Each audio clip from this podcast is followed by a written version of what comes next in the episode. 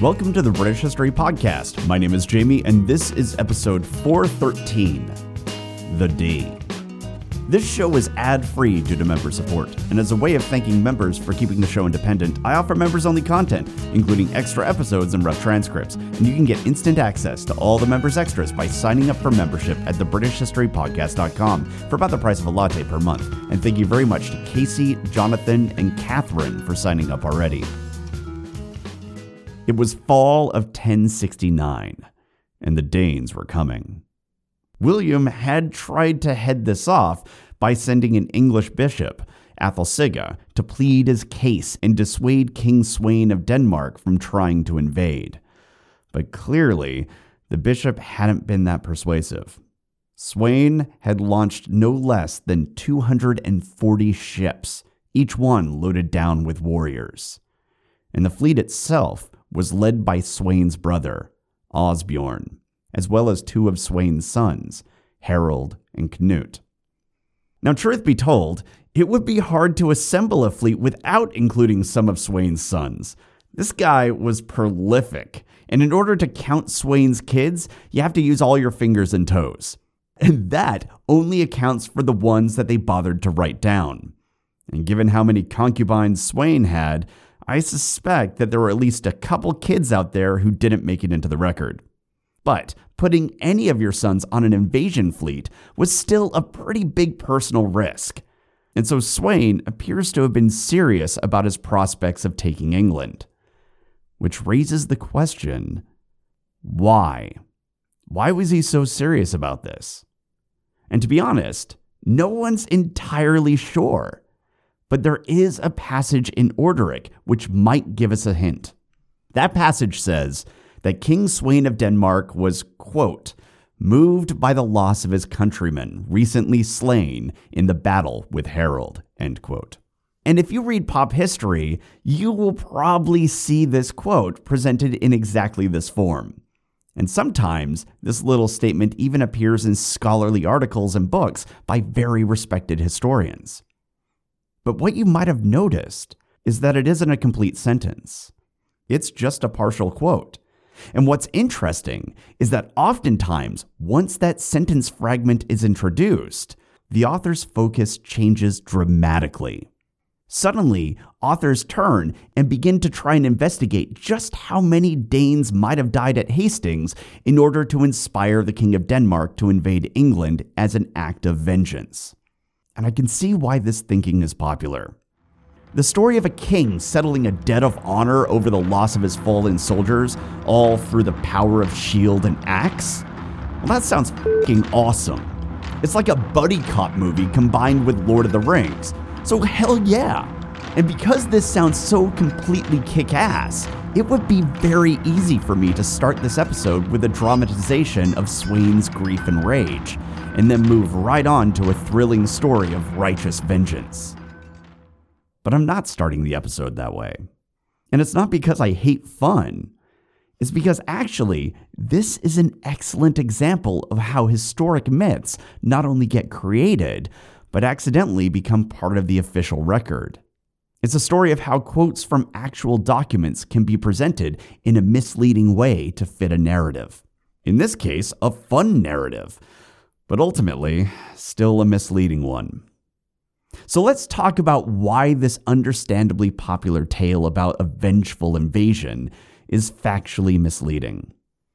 And we'll start with whether the Danes were actually there at Hastings, because that seems like a pretty important element, right? Well, interestingly, we only have one source that suggests the Danes were present at the Battle of Hastings. Just one. And it's Poitiers. And Poitiers has been an important and reasonably reliable source for a lot of what's been going on with William and the Normans throughout much of the early conquest era. But Poitiers was not at the Battle of Hastings. Instead, his information came from people who were close to William's orbit, or perhaps even from William himself. But none of these people were English, which means that in the best case scenario, Poitiers was getting his information from people who were a whole battlefield away from the English lines. So while he is a contemporary source, he's not exactly the best source for getting us an accurate picture of the national composition of the English army. And one thing in particular would have made things very confusing for continental observers of this event. And that thing are the Huscarls. You see, at this point, at the Battle of Hastings, the English army had a large number of the infamously terrifying English Huscarls, who were wielding their gigantic axes. And while the Huscarls were English, their origin was linked to Scandinavia, with their position and style of combat being adopted about a half century earlier during the reign of Canute. And if you saw an English Huscarl across the field of battle, chances are the first thing you would notice would be their massive axes, which were also culturally associated with Scandinavia. So associated, in fact, that they were called Dane axes. So, if you were a Norman whose entire culture informed you that the English were weak, embarrassing farmers, and then you saw across the battlefield some huge, heavily armed dudes lopping the heads off of war horses with their gigantic Dane axes, well, you might come to the conclusion that those English people were actually Danes. But they weren't. They were Huscarls. And considering that Poitiers is our only source for Danes fighting at Hastings, and considering how Hastings played out, specifically how quickly and frantically Harold was forced to gather and move his army, I suspect that Poitiers' record of Danes was a simple misunderstanding, and it was only the English who were fighting for England that day.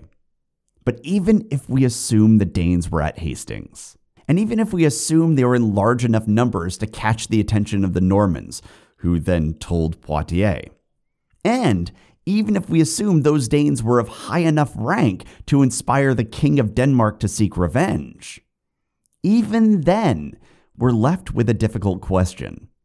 Why would King Sweyn wait three years to launch a payback campaign? That doesn't make any sense. And I've watched actual real life historians who were taken in by this gripping tale of revenge struggle with explaining the delay on their heroic quest for retribution. And that's silly, because actually, there's a rather obvious explanation for the delay. And I think it's also probably the correct explanation as well. King Sweyn didn't launch this invasion because he wanted revenge for Hastings. He did it because he wanted cold, hard cash, which in the 11th century meant he wanted land and the titles to hold it. And the reason why I'm so confident in this is because Orderic himself, the sole source for the comment about vengeance, tells us directly that Sweyn's motivation for invading England was about ambition and the desire for wealth. The only way to get a revenge story out of Orderic's account is to take his paragraph on Sweyn's reasoning and cut it down to a single sentence fragment.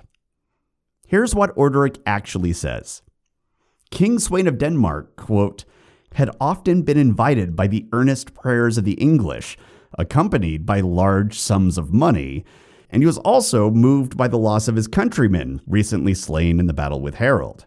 And being the nephew of King Edward, who was son of Hardicanute, his ambition was excited by his near relationship to the throne. End quote. The context changes things a bit, I think. I mean, Orderic mentions the Danish deaths at Hastings as a motivator, but a minor one. And remember, Orderic was drawing upon Poitiers when he wrote his history. So it's easy to see how that error about the Danes being present would have squeaked into his account.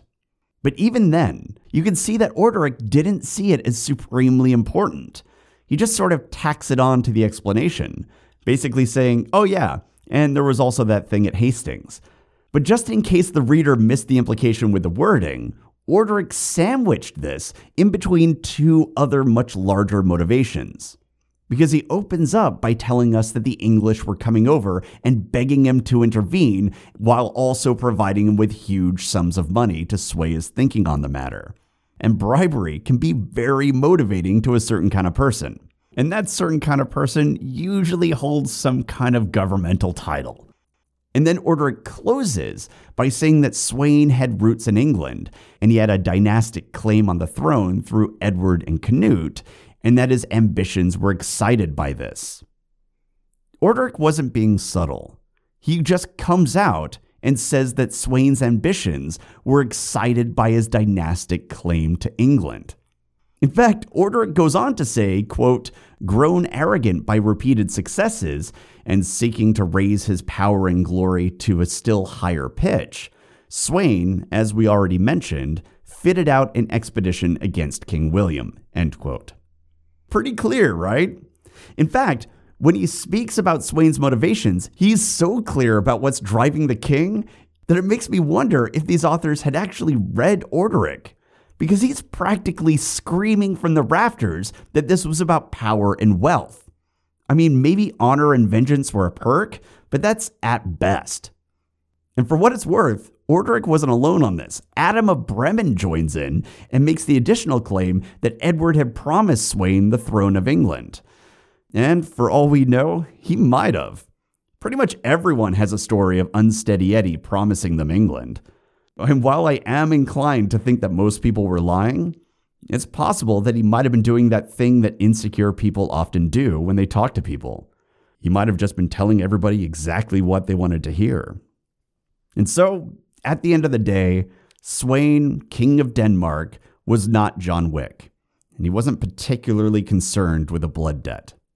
This is simply the same story as most other invasion stories.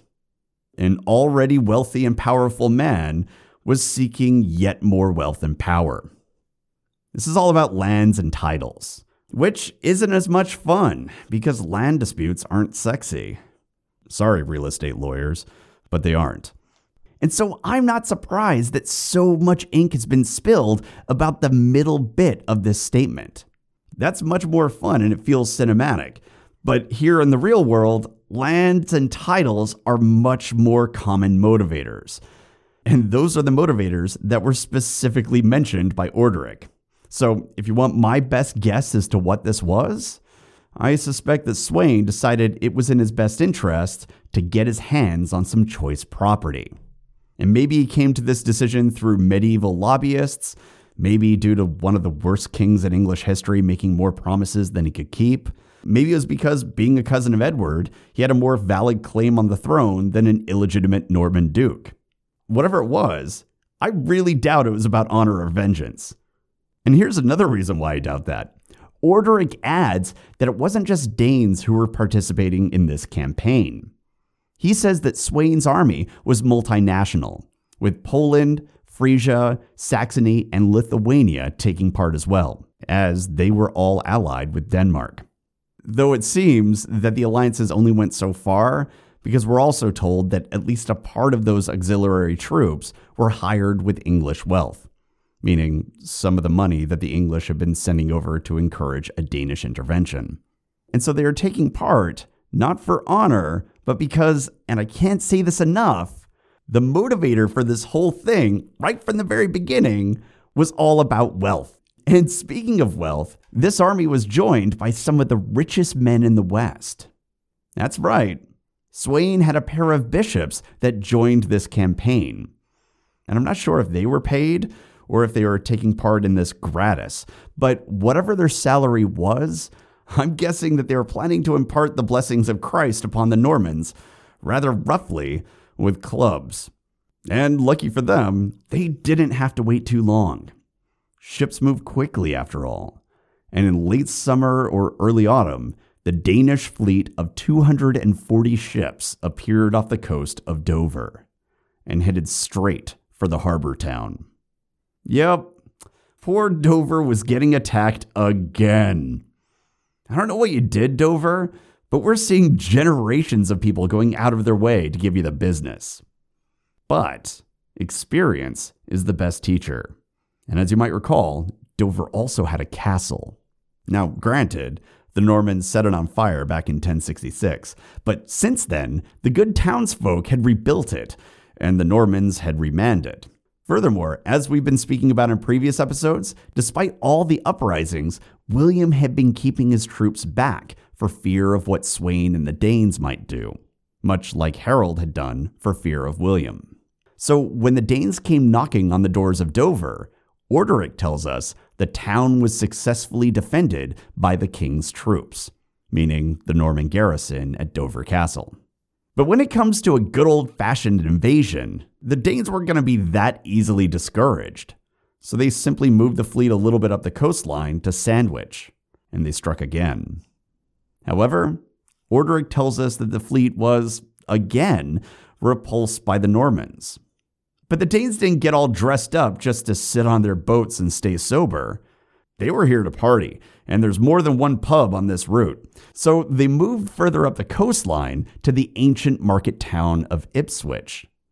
And there was a lot of money that passed through that coastal town. And this time, the Danes disembarked and did a little pillaging, at least for a while, because Orderic tells us that the townsfolk weren't ready to give up just yet. Instead, the locals organized a defense, likely the Fyrd, and they managed to kill some 30 raiders before driving the rest back to their ships in fear for their lives. Orderic literally writes that after 30 were killed, the assembled townsfolk, quote, compelled the rest to save themselves by flight, end quote. And I don't have to pretend to be surprised by that statement. I'm honestly surprised because we're talking about a fleet of 240 ships from Denmark, Poland, Lithuania, Frisia, and Saxony. These were people who would have been quite experienced with raiding, and there were a lot of them. So either Ipswich was full of some genuinely terrifying people, where the local festivals resembled training exercises for spec ops, or something's not right here. But the tale continues. Orderic next tells us that after being driven off, the Danes moved further up the coastline to Norwich, where they landed once again. And this time, they met the resistance of a Norman by the name of Ralph de Guader. And according to Orderic, he, quote, put numbers of them to the sword, caused many to be drowned, and forced the rest to retire with disgrace to their ships and put to sea, end quote.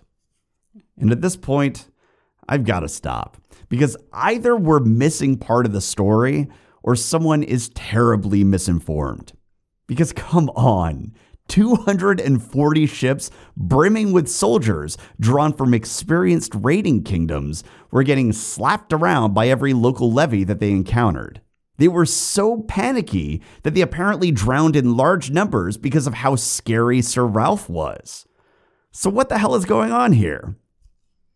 Well, one thing to take into account is that Orderic makes it quite clear that he was no fan of Sweyn or the Danes.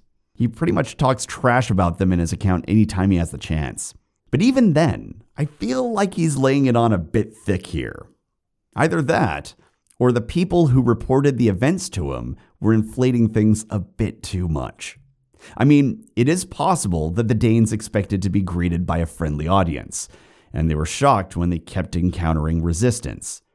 And it does appear that the Normans, through their English collaborators, had managed to clamp down on the lands south of the Thames to a ridiculous degree. Additionally, while the Danes were culturally familiar and relatively popular in the north, that wasn't the case in the south. So encountering opposition at southern landing sites would have been highly likely. And so, in the face of resistance like that, I suppose it is possible that a fleet would realize that they should find a landing site further north, somewhere outside of William's sphere of influence. But if that's the case, it would mean that Sweyn and the Danish fleet were unaware of the cultural situation in England, and that when the Northumbrians reached out for support, they didn't know the difference between Northumbria and Wessex. But we know that the Danes were familiar with England. Many of you might remember that Sweyn was actually born there. And trying to land in the south would also mean that the fleet was intentionally trying to land right in the middle of the region where William had the most military support. It was a move that William had done in 1066, but it had nearly ended in total disaster for him, and that was when he had a fleet that was four times larger than the Danish fleet.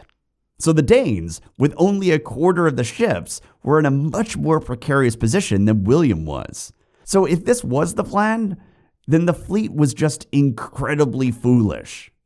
And I'm not entirely convinced that this was just a poorly planned and even worse executed attempt at landing the entire fleet in William's backyard. Instead, I suspect that Orderic and his sources were misinterpreting what the fleet was up to. Because it does appear that the Danish fleet struck those four towns. And those targets actually make a lot of sense. Looking at them, we can safely assume that the fleet sailed south from Denmark, followed the coastline along the continent as they went south, and then once they reached the point where the channel was narrowest, they crossed and began raiding their way up the eastern coastline of England. What they were up to seems pretty self explanatory, and I've actually read historians simply state that they were using the old Viking route, which in many ways they were. But the target list stands out. And I think it's telling us something that might account for the strangeness of having a massive fleet hit these four towns, but only do it as a quick strike before moving on. Half of these towns were Cinque Ports, which you'll remember were the English harbor towns that King Edward gave tax breaks in exchange for the promise that they would provide the kingdom with their ships for a period of military service every year. They were the privatized English navy. So, what if the Danes weren't truly trying to make landfall? What if they were intending to join their comrades in Northumbria, but as they were making their way north, they were using their knowledge of the English military structure to absolutely demolish the English naval capacity along the way? What if the plan was just to stay in these towns long enough to wreck the ships and maybe grab a silver goblet or two, and then move on before the Normans could prepare the next harbor for a similar attack. By striking so many harbors on the way to Northumbria, and presumably causing damage to their ships and also just the harbor in general, William would find it very difficult to quickly relocate large numbers of troops north because the sea is the fastest way to move that many troops. But if the Danes successfully went and wrecked these harbors, then instead, William would be stuck with land transportation. Slow, tiring land, all while the Danes would be able to have relatively unfettered access to the sea. At least to me, that makes a lot more sense for why this massive invasion fleet didn't put up much of a fight and why they struck the towns that they did. It might also explain why we don't have any records of William using sea power in response to the Danish threat. He and his bros were out there just hoofing it, and this could explain why. But speaking of William, what was he up to while the English fleet were raiding their way up the eastern coast of England? Well, according to Orderic, he was hunting in the Forest of Dean, which, according to our scribe, he did a lot. And it's a decision that is both unsurprising and also shocking. I mean, he was a noble, and nobles generally like to unwind by terrorizing woodland creatures. But at the same time, England was racked with regular uprisings, and Maine was in a full-blown rebellion at this point. So was now really the best time for a little R&R? And William was also facing crises from within. I mean, it wasn't all that long ago that he was forced to allow large numbers of his Norman knights and assorted mercenaries to return home. And these weren't just random fighters. I mean, obviously some were, but there were also some major names that were leaving. Some of his close companions had ditched the effort to take England. Aymery of Tours, the guy who convinced William to undergo a coronation, and who Poitiers specifically singled out for praise. Well, yeah, he was out of here. Geoffrey of Chaumont-sur-Loire, one of William's companions, was also gone. When you look at the records, there were major names leaving at this point, and for good reason. People were dying.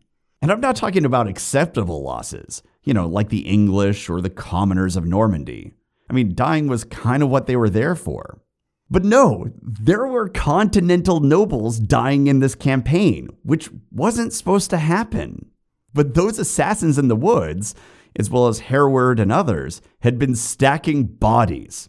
And it seems that changed the calculus for these continental nobles. because England no longer looked like an undefended piggy bank. It looked more like a suicide pact. And so, obviously, some of them decided to call it a day and head home. And you might recall that it was so bad that, in an effort to keep his army from evaporating, William tried to appeal to their sense of honor, which did not work. So he then tried to bribe them with additional pay, which largely didn't work, but some accepted.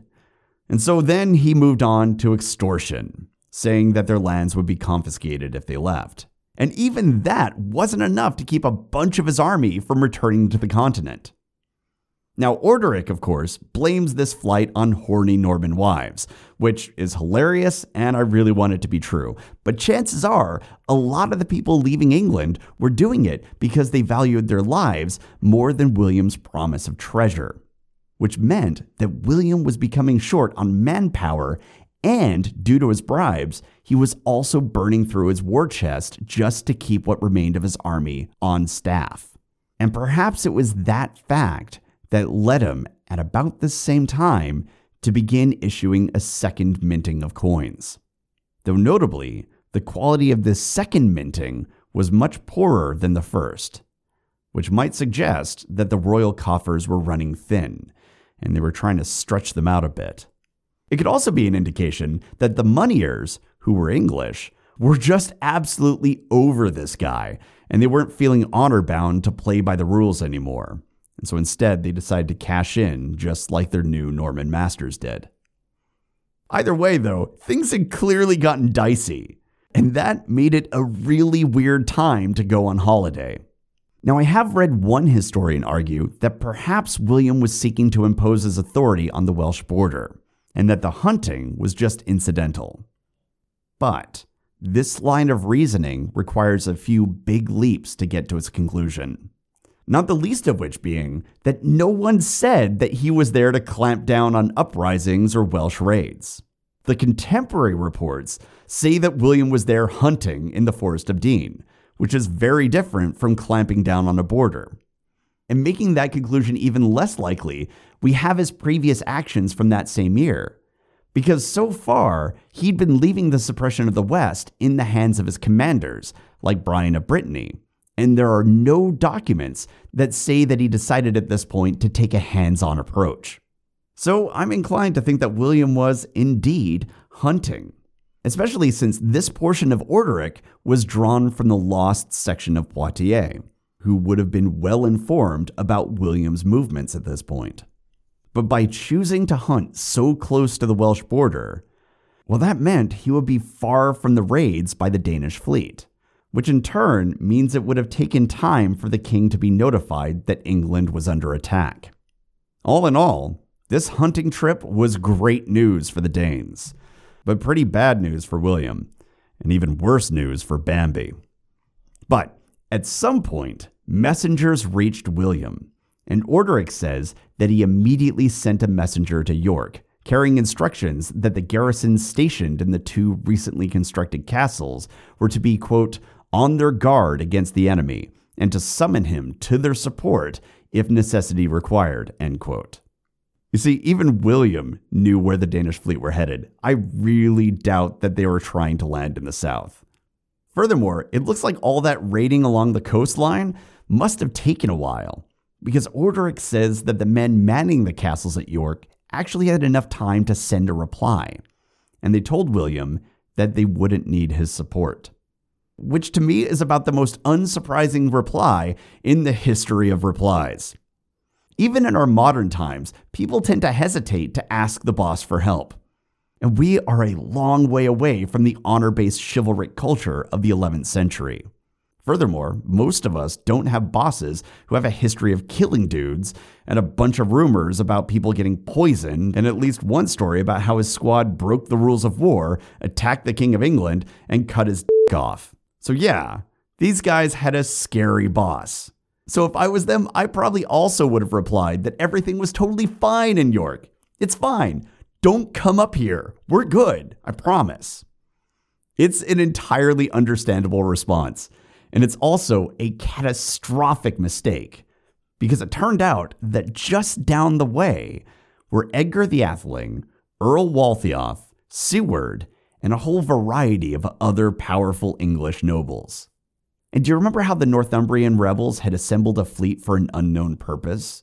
And then, when William and his army arrived at York unexpectedly, the leadership boarded their ships and legged it. Well, they were back. The nobles and their ships. Which is yet another reason why I don't buy the idea that the Danes were trying and failing to land in the south. It seems quite clear to me that the plan all along was to sail north and meet up with their allies in Northumbria.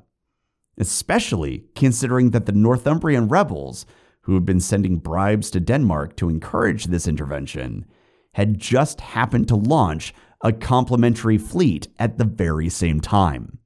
And according to John of Worcester, at some point in late summer prior to September 8th, the two fleets met. Well, most of the two fleets met. Orderic mentions that Edgar the Atheling had decided to go south of the Humber in the interim, along with a ship or two of his men, because he wanted to conduct a raid. And the Atheling's raid had gone just about as well as you would expect it would with this guy. You see, it turned out that William had been doing his best to garrison the bejesus out of England. And even though knights were leaving, he still had enough remaining as well as enough collaborators to heavily militarize major English towns in his control. And Lincoln was no exception.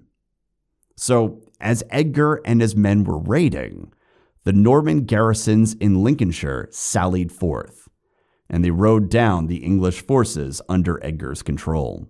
The ensuing conflict was an absolute disaster, with virtually all of Edgar's forces getting captured, with only the Atheling and two of his companions escaping. So, thanks to that little debacle, the English side was down a few ships, and probably also a bit of morale as well. I mean, this guy was supposed to be the next king, and yet here he was, showing as much skill as his great grandfather, King Athelred Unred. And given all this, I can totally understand why some people were reaching out to Sweyn as the better option. But regardless, the Danes, along with auxiliaries from Poland, Frisia, Lithuania, and Saxony, were now joined by the Northumbrian rebel army and a whole variety of English nobles beyond Edgar, including Gospatric, Waltheof, Merleswain, Siward, Ilnoch, Arkil, the four sons of Carly, and many others. So this thing was growing rapidly. And now that it was in the mouth of the Humber, it was impossible to miss and upon realizing what was bearing down upon them, the Normans who were garrisoning those two castles in York went absolutely apeshit. Worcester tells us that the Norman garrisons were so freaked out that they convinced themselves that the rebel army might be able to cross their moats by using debris from nearby houses. And if that happened, they might gain entry. So, how do you prevent an army from filling a moat with debris? Well, you might have some ideas. And the Normans, who had only recently set fire to London because they panicked over a Christmas cheer, had an idea as well. They set the houses on fire, and they were doing this in an old English town where most everything was largely made out of wood. And you'll never guess what happened next. The fire spread out of control. Normans. Now, Worcester claims the whole city was damaged in the subsequent fire, including the monastery of St. Peter, thus finishing the job that the Normans had started earlier that year with the desecration of the associated church. The Chronicle in their account is much less charitable than Worcester. The scribes in that account say that the Norman garrisons had intentionally burned the city and the minster, though they only did that after plundering it, of course. Which if I'm being honest, sounds about right. I mean, these are the same garrisons who were acting so brutally that kindly old Archbishop Eldred took the time to ride down to London just to curse William and call him, well, a bunch of naughty words. Also, remember that when William was anticipating a siege by Harold in 1066, he pillaged, raided, and wasted the lands around Hastings. So it's entirely plausible that his men would do exactly the same thing when facing a potential siege in York. Burning towns and cities is kind of just what the Normans did. You can ask Dover or any number of other southern towns. So the Normans were running around with matches and burning down York. Maybe intentionally, maybe through negligence, probably intentionally. And then Worcester adds that Eldred, the Archbishop of York, noticed the Danish fleet and the local support that they were given. And this fact distressed him so much that he dropped dead on September 11th, which must have been a huge moment for a lot of people because I still hear people talking about September 11th. Now, Eldred had tried to play peacemaker earlier in the conquest, and as a consequence, he tends to be interpreted as pro Norman. And as such, his sudden death is often interpreted as a reaction to the threat to Norman power. But here's the thing even if he was pro Norman, all the evidence of that is before William desecrated the York Minster and his army massacred the people of York, and the Norman sheriff and his men looted the archbishop's stuff. It was also before the Normans began to move as quickly as they could to replace the English clergy with Norman clergy, and began to even seek to demote the Archbishopric of York. Recent Norman activity seems to have really soured old Eldred and made him pretty salty. And even that was before a bunch of horse bros set the city on fire, looted his monastery, and then burned the monastery down for good measure. So I'm skeptical that Eldred was so pro Norman that he dropped dead at the sight of a rebel force. If anything had placed a strain on his heart, I'm guessing it was the Normans.